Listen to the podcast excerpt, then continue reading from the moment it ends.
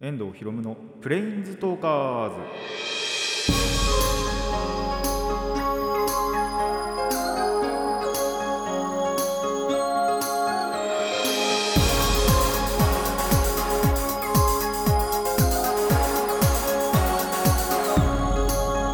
ラジオの前の皆さんこんにちは。遠藤博夢のプレインズトーカーズ。パーソナリティの遠藤博夢です。この番組はマジック・ザ・ギャザリングのプレインズウォーカーたちがさまざまな世界へ旅できるかごとくさまざまな話をしようという番組です、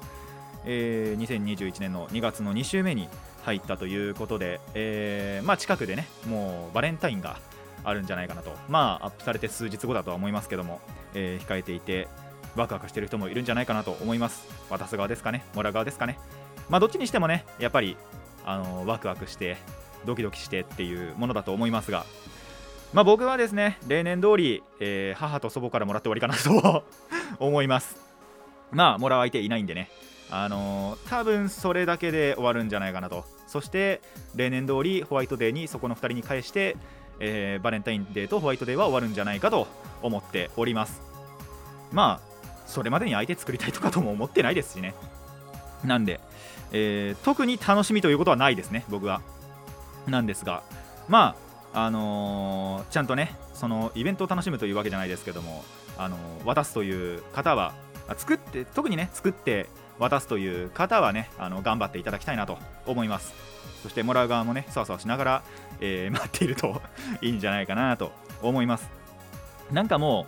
う妬みとかひがみはまあもともとないですけどもそもそもが。ただやっぱこの年になってくるとやっぱそれも全然ないですね。もともとないっていうのもありますけどこの年になってもまあもうなくなっていると完全に。むしろまあそれこそねあの作って渡すっていう人はねあの失敗とかせずに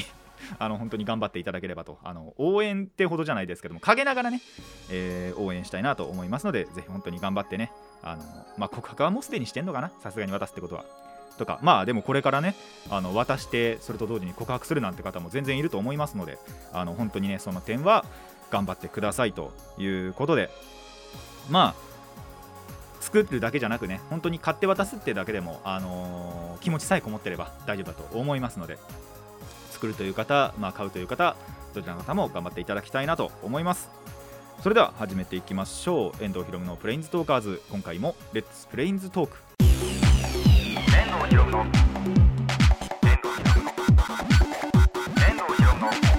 プレインズトーカーズ改めましてこんにちは。遠藤ひろむですえーとまあおそらくツイッターが開設されているのかな？僕の方のツイッター開設っていうかあのリンクとか貼られていてえーまあ見てくれてる方が多分いないという 今のところね。フォロワーさん増えてないなというのが分かるのでこっちから見れば。なんですが、まあ、次第に次第に増えていってもらえればなと思います。一応分かりにくいと思うんで、えーとまあ、説明させていただくと、あとまだまだあのプロフィールとかもね、全然何もやってないんで、あの本当にこれで合ってんのかみたいなことがあると思いますが、おそらくリンク先はちゃんと合ってると思いますので、そこからフォローしていただいて、まあ、DM なり、なんだっけな、ハッシュタグちょっと忘れちゃったんで、あれです。また後であの調べてからお話ししようかなと思うんですけど、あもっと言うと手探りなんですよね、まだまだ。あの本当に今回これで初めてツイッターアカウント作ったんで、何をすればいいのか全然わかんないという、どうすれば、どうしていけばいいのかなっていうのが本当にわかんないガチ初心者なんで、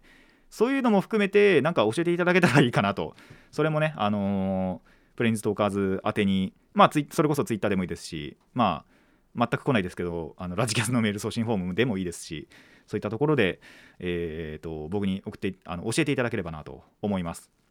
あともう一個一応考えてるのがマシュマロも考えててあのマシュマロってなんだろうその匿名のメッセージサービスがあるのをまあご存知の方はいると思うんですけどもそういうのがまたあってそれこそまあなんでこの話をするかっていうと、まあ、あの VTuber さんがねこれもよく使ってるからなんですけど結構そのシステム見たらそれもそういうなんだろうメールみたいな感じで、まあ、メッセージの、えー、と役割として使ってる方多くて、まあ、それでからその雑談のテーマ拾ったりだとか、あのーなんだ質問とかがあったりっていうのを結構配信で見るのでそれもありなのかなと。でしかもこれ匿名のメッセージサービスっていうことなんでそっちもありなのかなっていうのは考えてはいます。まだ口を考えてるだけなんで、あのーやるかどうかわかんないんですけども。まあそれなんか使ってとにかくその今はねいろいろメッセージというか、まあ、メールをいただける機会というかそれを増やしていこうかなっていうのは考えています。まあそんだけメールが欲しいのかっていうとまあもちろんそうなんですけど。それありきのねやっぱあの結構前も言いましたけどそれありきのコーナーとかもしたいなっていうのは本当にあるので、えー、いろんな方法を使いましてあのメッセージがいただけるようになれたらいいなと。今年1年の目標それにしようかな。とにかく1通でもメールをもらうみたいなところで、えー、できたらいいなと思っております。で、えー、最初のコーナーいきましょう。最初はこちらです。朗読。で、えー、朗読なんですが前回やったものと同じようにあの今回もね監視というものをやっていきたいかなと思います。でちょっとなんだろうその監視調べてる中であなんかこれ面白そう面白そうっていうわけじゃないんですけどまあなんていうのかなおもある意味では面白いというかなかなかこういうものって他の監視他の作品では見られないものなのかなって思いますので、まあ、思ったんでこれを今回はご紹介したいかなと。で、えっ、とまあ詳細というかそれは読んだ後にね、えー、お話ししようかなと思いますのでまずはねじゃあこの作品を聞いていただけたらと思います。じゃあいきます。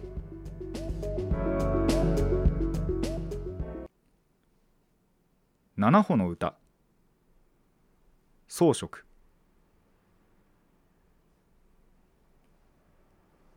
豆を煮て持って厚物となし。死をこして持って汁となす。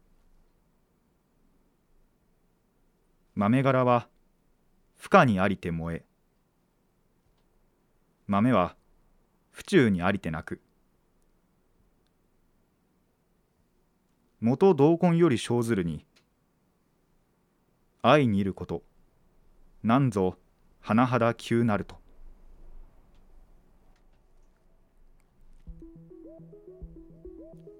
はいえーと装飾で7歩の歌を、えー、ご紹介しました。これ、えーと、まず装飾のお話なんですけどえーとまあ、三国志に詳しい方とか、まあ、そうじゃなくても曹操という名前を聞いたことはあるんじゃないかと。その戦国武将戦国三国武将の曹操という人物は、まあ、名前だけ聞いたことはある方も多いんじゃないかと思いますがそんな曹操の息子の、えー、曹植という人が、えーと、書いた詩だという感じですね。で、えーと、この詩を書いた、まあ、詩まずは詩の、えー、意味ですね。からお話しすると豆は煮て濃いスープを作る。でさらに豆で作った調味料をこして味を整えると。ただ豆殻は釜の下で燃えて豆はその釜の中で泣いている。で、えー、その豆も豆殻も同じ根も根から育ったものなのになんで激しくその豆殻も豆もあの煮れあの焼かれたり煮られたり煮られたりしなきゃいけないのか相反しちゃっているのかっていうのが、えー、この詩の、えー、意味。ざっくりとしたね意味なんですけど、えー、これを作ったまあじゃあ、えー、まあいきさつというかがえーと、ただ実はこれなんか違うエピソードも少しあるんですけどまあそんなエピソードが公開されるというか前まあちょっと綺麗にやった綺麗ごとにな、えー、説から、えーと、お話しすると、えー、まあ兄弟なんですよ。宗職って兄弟がいてお兄さんの宗妃っていうのがいるんですね。その宗妃よりもその文武どっちにおいても優れたんですよ。だからそれを妬まれてえーと、その宗妃にお兄さんに7歩歩くうちに歌を作れ、まあ、詩を作れ。でそう、えー、さもなくば処刑だと言われるわけですね。そこで本当にその7歩歩くうちにパッてつい、えーと、思い浮かんだのがこの7歩の歌。だから7歩の歌と言われる。全然ほら豆豆の話をしてるのにあのー、7歩とか何も関係ないじゃないかっていうところはこっちのエピソードにあったということなんですね。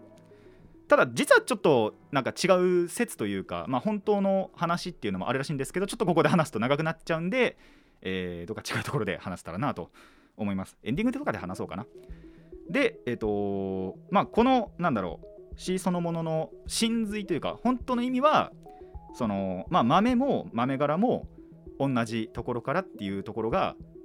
自分たちは同じその曹操っていうね、あの武将から生まれていてちゃんと兄弟なのに血のつながった兄弟なのになんでいがみ合わなきゃいけないのかその兄から妬まれてたんで。っていうのがまあ本当の意味というかそれをまあこういう食べ物にね 例えて言っている。っていうのがまあなんだろう。深い意味もあるんですけどこの食べ物のねなんかあの表面上は詩っていうのが面白かったかなと思ったので、えー選ばせていただきました。なので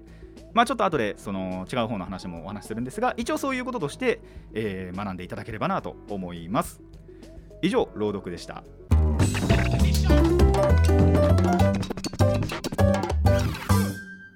遠藤ひろむのプレインズトーカーズ続いてはこちらです。ライブの話。えっ、とまあ僕も結構急急ではなかったんですけど本当は。ただあのーつい最近というかあの知って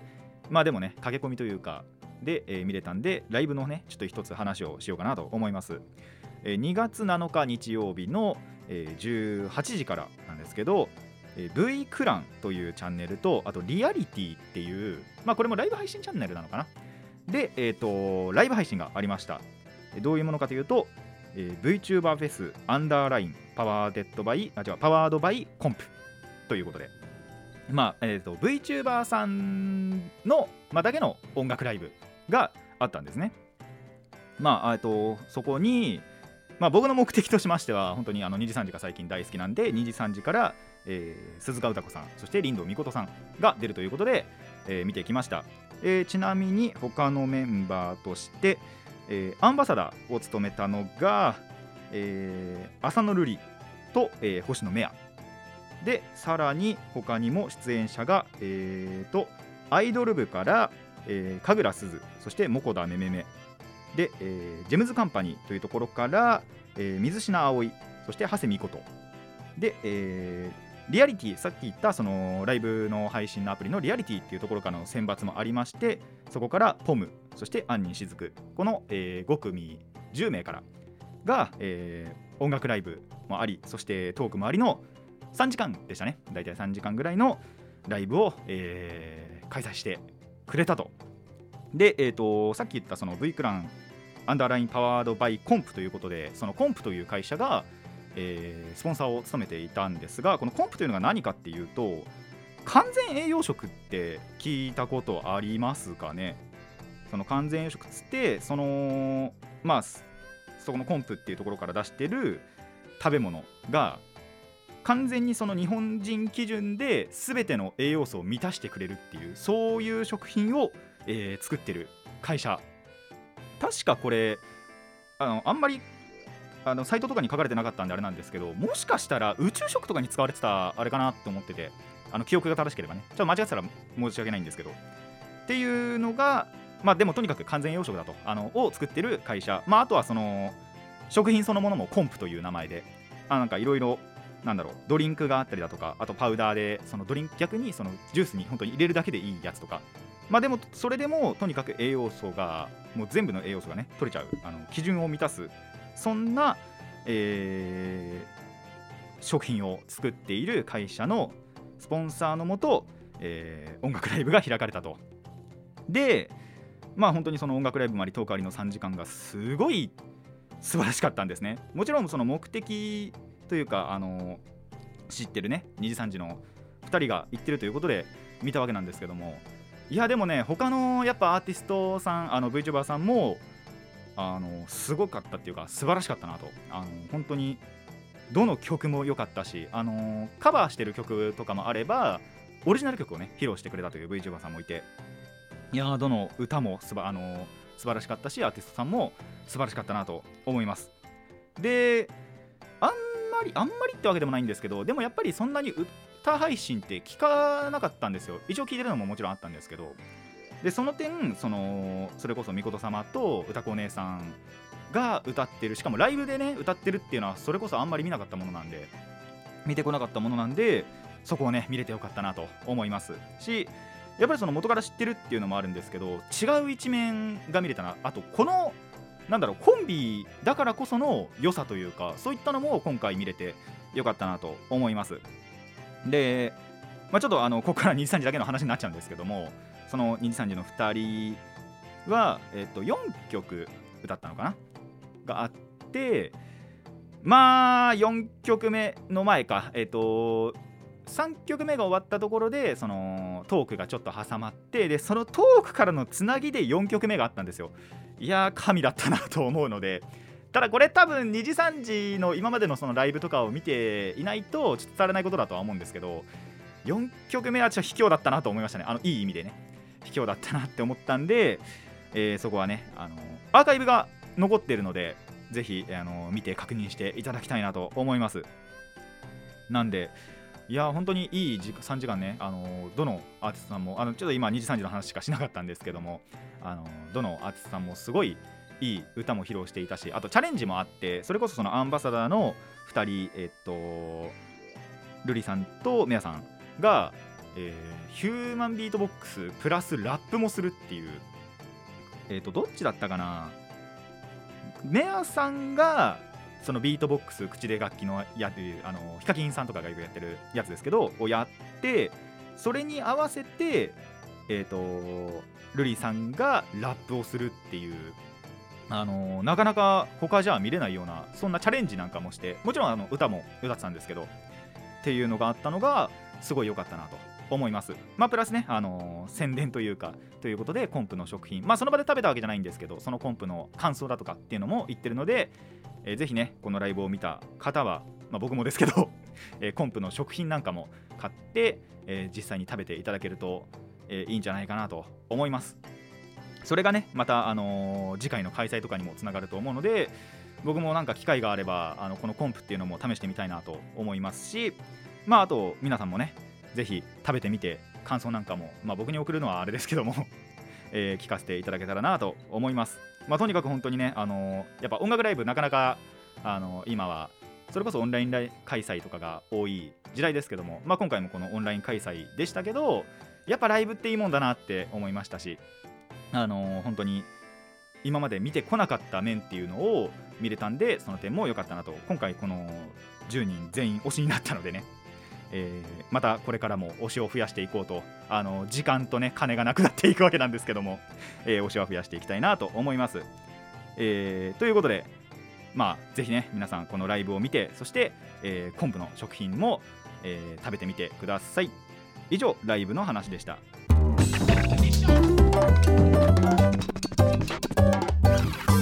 遠藤ひろむのプレインズトーカーズ続いてのコーナーに行く前に、えー、と一つ前のライブの話のお話でもう一個だけ補足があったんですけど、えーなんと無料です。はい、無料でしかもアーカイブもあるというライブだったんでその点も含めてね、あのー良かったライブだということもお忘れなく本当に無料で、あのー手軽にね YouTube からも見れますし、えー、とリアリティっていうアプリからも見れるんで、まあ、どっちの端末でも同じものが見れると思いますのでぜひ、えー見てみてください。えっ、とまあ V クランチャンネルって検索すれば出てくるかな。えっ、と大文字の V でダッシュクランは CLAN ですね。で、えっ、と出てくると思いますのでぜひ見てみてください。でコーナーの方行きましょう。コーナーはこちらです。麻雀の話。で、えー前回4つね覚えるべき初心者が覚えるべき役ということで4つをご紹介したわけなんですけどももう4つだけご紹介してまああんまりねやっぱりそのあ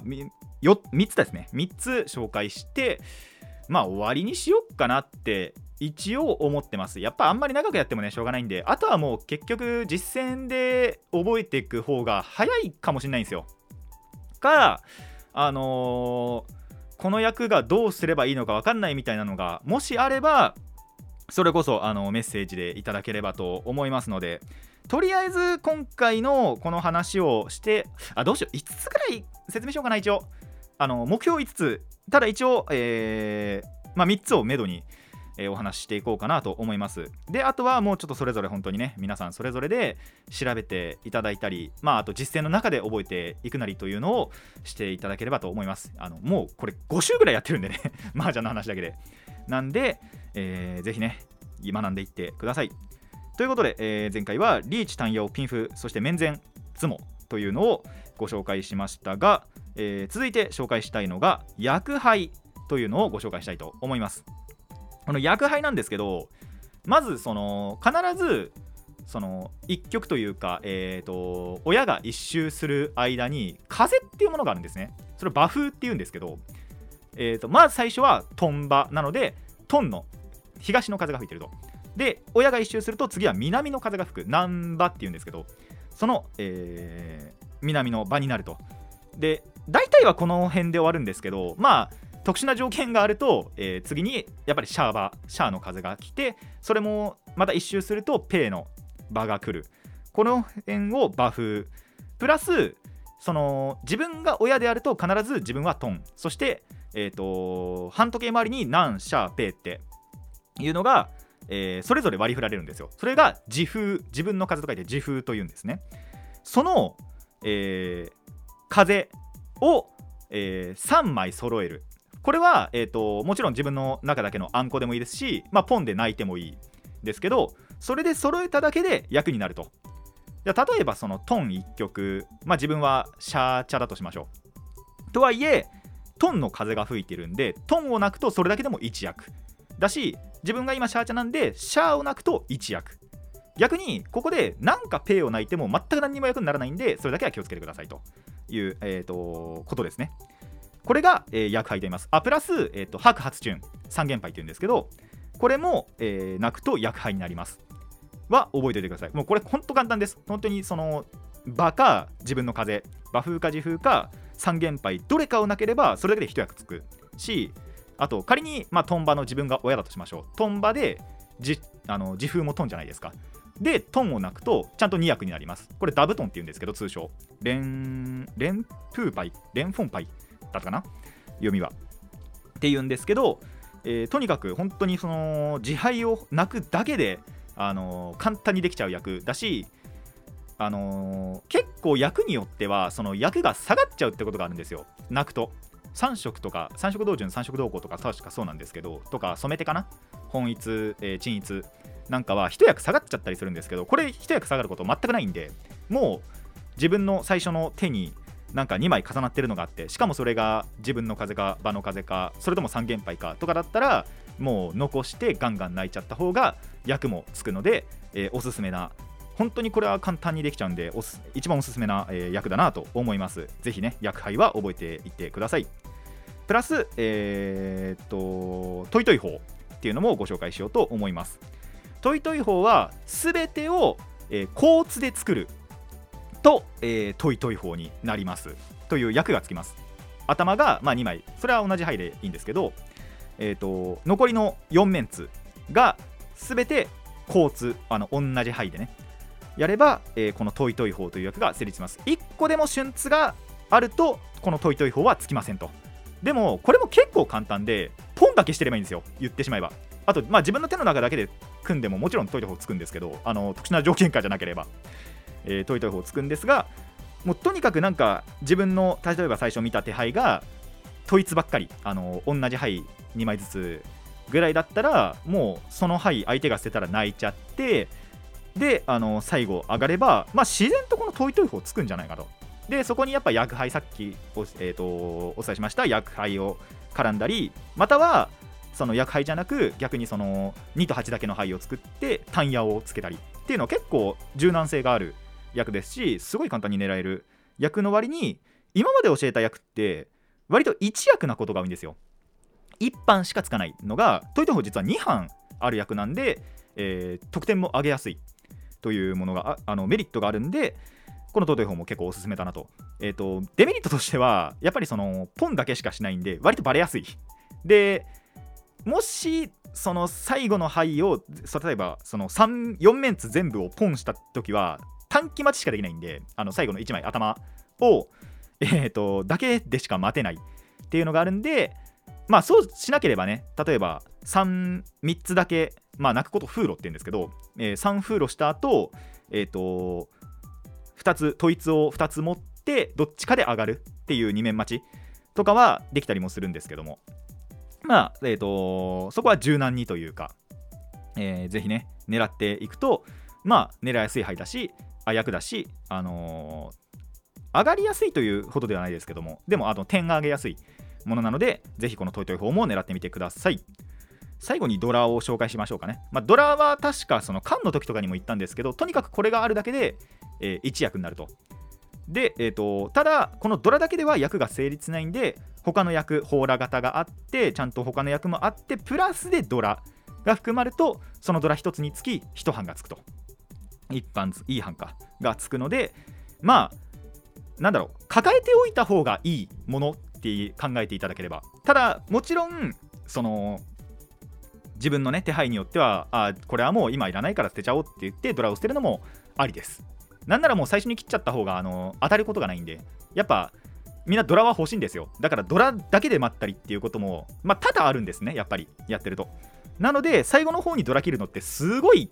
あの勇気が いることなので逆に先に切っちゃうっていう戦法もあればあの逆に本当にドラ待ちをして相手がうっかりドラを出してくれることを願うっていうのもありますのでそこはね本当に柔軟に自分の手配によって、えー選択していただければと。ただ残せば残すほどとにかくその役が上がっていって点数が上げられるので残しておくことはお勧めします。ただいざって時は必ず切ってください。それは、えー、とその時その時次第で、えー柔軟に対応していただければと思います。じゃあちょっと最後に2つだけお話ししましょうかね。あのーこの話を始めた時にまあ砲羅型上がり型、えー必ず4メンツと1ジャントが、えー、と必要だっていう話を一番最初の方にしたと思うんですけど実はこれに当てはまらない役が2つだけあるんですね。それだけ紹介して、えー終わりにしようかなと思うんですが1つは、えーチートイツ。これはまあ中級者向けぐらいかな。ただ知ってるとやっぱそのこの役を作れるようになるんでぜひ覚えていただきたいなと思うんですが、え2つずつ、えー頭の形ですね。ジャントの形なんですけどその頭の形を7個作る。これだけです。なんで3メンツ1ジャントっていうのを外れてるじゃないですか。でもこれでもチートイツという役。まあチこれ多分チートイツしかつかないんですけどそのチチートイツとあタイヤとかもつけられるかな。がつけられるんで、えーまあ覚えておいた方が得かなと。例えばもう本当に統一がすごいバーってなってあのどれを切るか迷うって時には逆に1枚しかない牌を切ってってチートイツを狙うとか。っていうのは割とありなんじゃないかと思います。でこれ必ず短期待ちになっちゃいます。絶対に。なのでそこだけは注意なんですけどもまあでも捨て牌からバレることってなかなかないんであと引っ掛けやすいあの筋筋引っ掛けっていうのをしやすくなったりする、まあ、ちょっと筋引っ掛けを今から話すとまた長くなっちゃうんであれなんですけど、えーそういうのがあるんで、まあ、メリットもまあまあある、えー役なんじゃないかと思います。確かこれ2班ですね。なのでまあドラを2枚つければマンガンいくのかなっていうところだったりはするのでまあ、えー知っておくとその上がり方もあるんだというのを知っておくといいんじゃないかと思います。でもこれ必ずチートイツという役になるのでぜひ覚えてください。最後に、えー上級者向けの役なんですけどただこれも上がり方の一つとしてあるので、えーご紹介したいのが国士無双。まあ名前だけだったら多分すごい一番有名な役なんじゃないかなと思います。これどうやって作るかっていうとまず自敗の1と9でそれぞれ3種類。えっ、と E1、えー中腕 E ピン中ピン E 層中層を1枚ずつ。プラス自敗トンナンシャーペ白髪チュンの7種類。プラスこの今紹介したところのやつをもう1杯これで合計14杯。どれでもいいです。例えば E12 つ、えー中腕 E,、えー、と E ピン中ピン E 層中層トンナンシャーペ白髪チュンとか自敗の方でもいいです。例えばチュン2枚にしてえー、と E1、E え E1 中腕 E ピン中ピン E 層中層トンナンシャーペ白つ、えー白チュンチュン発とか。白発チュンだから白発チュンチュンか。っていうのでもいいんですけどとにかくその中の一つを2枚。まあこれが頭の役ですね。と,、えー、とプラスこの19自敗だけが1種類ずつっていう上がり方もあります。これが国士無双、えー3万2000点です。ここで3万2000親4万8000ですね。の役満っていう役なんで、えー僕が一番最初に上がった役満はこれです。まあそれ以降多分役満ほとんどないんですけどツイーソあったかな。あのーっていうのがあるんでこれもやっぱり覚えておくとその役にやっぱ狙っていきやすくなるのでやはり覚えておいて損はない。そしてあのー普通の砲羅型からはかけ離れてる、えー上がり方なのでぜひ覚えておいて狙えると思った時は狙ってみてください。でちょっとこの国士無双に関しても実は本当に特殊なことを1個言いたいんですけどもあの話すと長くなるんで、えーやめようかなと思います。ということでね、あのー本当にいろいろ語ってきたわけなんですけどもとりあえず1回ここで区切りをねつけて麻雀の話は、えーおしまいにしようかなと思いますのでまだわかんないここがわかんないよっていうこととか、まあ、この用語ってどういう意味なのみたいなことがあれば、えー気軽にお話あのメッセージをねいただければ、えーお答えできる範囲で お答えしようかなと思います。ぜひ、えーこれからも皆さんが麻雀をやっていただけるような、えーまあ、配信じゃないですけども お話もできたらいいなと思っているのでぜひぜひ気軽に聞いてください。以上麻雀の話でした。遠藤ひろむのプレインズトーカーズそろそろお別れの時間になってまいりました。先にツイッターの話しましょうかね。えっ、とツイッターなんですけど、まあ、そのリンク先から僕の僕のっていうかこのプレインズトーカーズの、えーお便り宛てに、えーアクセスしていただいて、えー相互フォローしてあてかフォローしていただければもちろんフォローし返して相互フォローになりますのでそこからのダイレクトメッセージ。または、えー、とアットマーク PT レターというのをつけて、えー、とつぶやいてくださいと。あの確かこれサイトとかにも書いてあるので、えーそういったところからメッセージをお願いします。PT レターが、えー、と P がまず大文字で T 小文字にしてその後 L が大文字で小文字で ETTER ですね。まあ多分その辺全部、あの概要のところに書いてあると思いますので、えーとにかくぜひぜひあのメッセージをお願いします。でマシュマロの方ももし解説したらそれもあのーリンク先とか載っけてもらおうかなと思ってるので、まあ、それはまずお待ちください。まだちょっと決めてないんでね、あのーお待ちいただければと思います。でえーどうしよっかな。ちょっと時間が時間なんであれは話は次回にしようかなっていうことで、えーこの番組ではあのあさっきの7歩の歌の話ですね。はちょっと、えー次回に持ち越すということで、えーこの番組ではお便りを募集しています。疑問や反論意見はもちろんのこと朗読してほしい作品も募集しております。どのお便りもラジキャスネットのメール送信フォームまたは、えー先ほどお話ししましたツイッターのアカウントの方まで、えーお寄せください。たくさんのお便りお待ちしております。それでは今回はここまでといたしましょう。遠藤ひろむのプレインズトーカーズ。ここまでのお相手は遠藤ひろむでした。また次回もレッツプレインズトーク